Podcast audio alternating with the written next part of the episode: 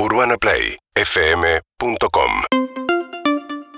Saludo a Hugo Alconamon. ¿Cómo andas, Hugo? Buen día, María. ¿Todo ¿Cómo bien? andamos? Buen día, equipo. Buen día. Buen día. Me alegro.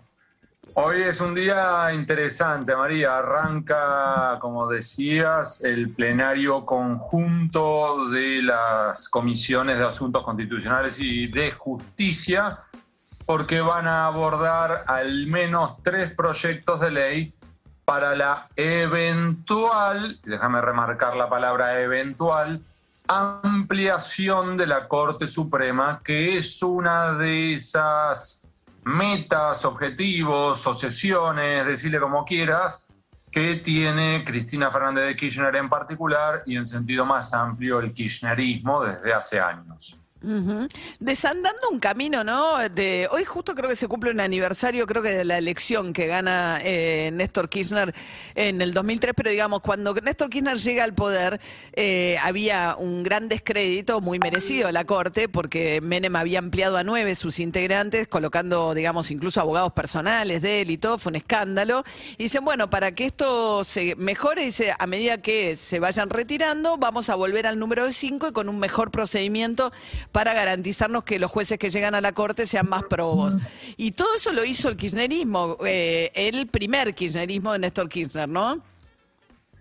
Sí, y aquí también tenemos que abordar, si vamos a meternos en esas aguas, María, es por qué quieren ampliar la Corte Suprema. Entonces, una forma de verlo son los objetivos teóricos declamados, otros son los eventualmente los reales, y además hay que ver los antecedentes, María, para los oyentes. La Corte ya ha tenido cualquier cantidad de miembros y eso no afectó el funcionamiento, ni tampoco es que mejoró o empeoró sus prácticas. Es decir, no es que por mayor cantidad de números eventualmente será más rápida o que por menor cantidad de números será más independiente. Acá también hay que ver qué miembros de la Corte se eligen, cuál es el grado de independencia que muestran frente al poder político, porque en definitiva recién remarcabas la mayoría automática de Carlos Menem. Si Menem hubiera ampliado la Corte, pero hubiera puesto a Superman, Batman y tres más, super probos y dignos y honestos, inteligentes e independientes, está fenómeno, pero no los nombró. Lo que nombró fue a sus amigos. Por eso que se llamó la mayoría automática. Y de ahí son algunos de los temores que ahora tiene la oposición, y no solo la oposición. Hay múltiples analistas, independientes, académicos, que ponen por lo menos luces amarillas en el tablero María sobre qué va a pasar. Pero Hugo, Ahí hay que suponiendo que, avanzara este proyecto, hay otros del propio gobierno que dicen, ojo que no sea un tiro por la culata, porque dicen, no hay dos tercios en el Senado. Suponiendo que Cristina Kirchner lograra ampliar el número de, de integrantes de la Corte, suponiendo que eso ocurriera, después tienes que designar los cinco, porque deberían ser ahora mismo cinco y hay cuatro, pues no se reemplazó Elena Hayton. Entonces ponele que vayan a nueve, tenés que designar cinco. Cada uno de esos cinco requiere mayorías especiales que hoy no tiene el kirchnerismo. Entonces, si esto se dilata y dicen no tengo, no tengo fuerza suficiente para nombrar a nadie, el próximo gobierno, que si uno mira las encuestas hoy, el oficialismo está muy debilitado, le quedaría la posibilidad de llenar esos cupos, esos- esas vacantes. O, María, no olvidemos la repartija, que significa vamos a ampliar la corte y supongamos uno de los proyectos es el de Alberto Beretilnek, que él planeaba no ir de 5 a 9, sino de 5 a 16, con lo cual tenés 16 cargos para repartir. Claro. 16 y 11. vos podés decir, bueno, a ver, 11, perdón, entonces vos vas con esos 11, vos decís, bueno, a ver, dos para el radicalismo, Sí, dos para el PRO, no dos han para logrado el ni- kirchnerismo, no dos han para el log- periodismo. Claro, pero no han logrado ni nombrar al jefe de los fiscales, digamos, con las peleas que tienen, uno imagina. Pero bueno, sí, está bien, ese es otro escenario. En todo caso, la especulación es que en la Corte van a terminar las causas de Cristina Kirchner finalmente, ¿no? Las que todavía están vigentes. Este es uno de los focos reales de interés, María, en efecto. El otro es, por supuesto, para el kirchnerismo, el Consejo de la Magistratura, de allí también la disputa que hay sobre cómo conformar el Consejo de la Magistratura, quiénes son los que lo integran, quién es el que lo preside. En definitiva, aquí no estamos abordando temas que están en la agenda pública cotidiana, que es la inflación, la inseguridad, sino que son ejes de interés para un sector político en particular y en especial el de la referente de ese espacio político.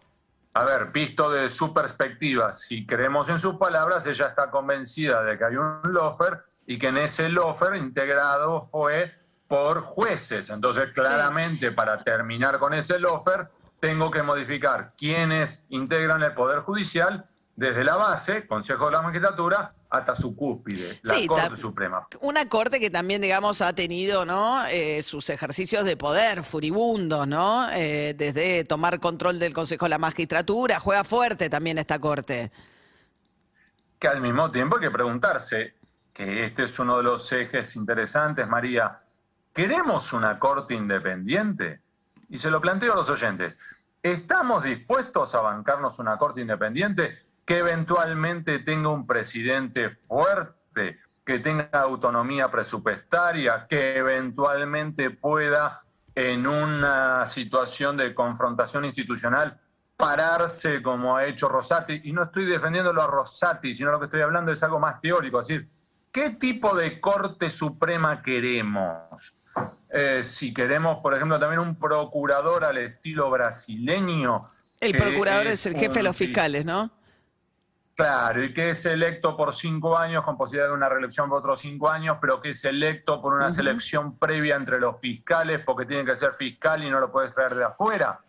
O sea, cada forma de selección tiene sus partes positivas y sus desventajas. Ahora también, insisto, una Corte Suprema fuerte, un poder judicial independiente, agárrate Catalina porque vas a tener una reconfiguración de la dinámica político-institucional de un país. Hoy en día es fuerte la, la, Corte, hace un poco lo que se le da la gana, no tiene ningún, no está sometida a ningún tipo de presión política por parte del gobierno, hoy la Corte.